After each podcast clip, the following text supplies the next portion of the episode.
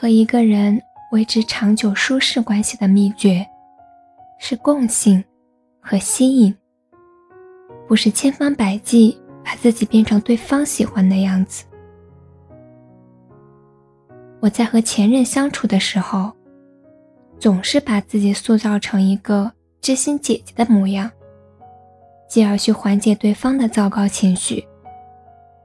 可实际上的我，并非如此。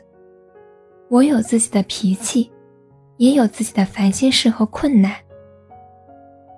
这段关系里，我清楚对方的需求，可是自己的需求，却长期被忽略。昨天我去参加了一个朋友聚会，和我一个桌上的朋友安乐，看着对桌一个非常漂亮的女生，感叹道：“姐，你说那姑娘要是眼神不好使该多好呀，或许就会觉得可以跟我试一试了。”你怎么会知道他眼神好使的情况下就看不上你呢？哎，难啊。当他说完这句话后，我立刻想到了自己以前追别人的场景，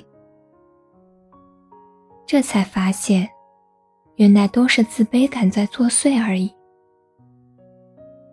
我们总是在担心，凭借自己本身的魅力无法吸引对方，担心假如对方没有眼神不好使这一类的缺点，绝对不会跟自己在一起。而事实则是，爱情是属于两个灵魂独立者的美好，从来不是什么趁虚而入和依赖心理作祟下的产物。就算去追一个自己崇拜的人，也永远不要忘记自己的光芒，那也是对方所拥有不了的。我们在意对方的难过。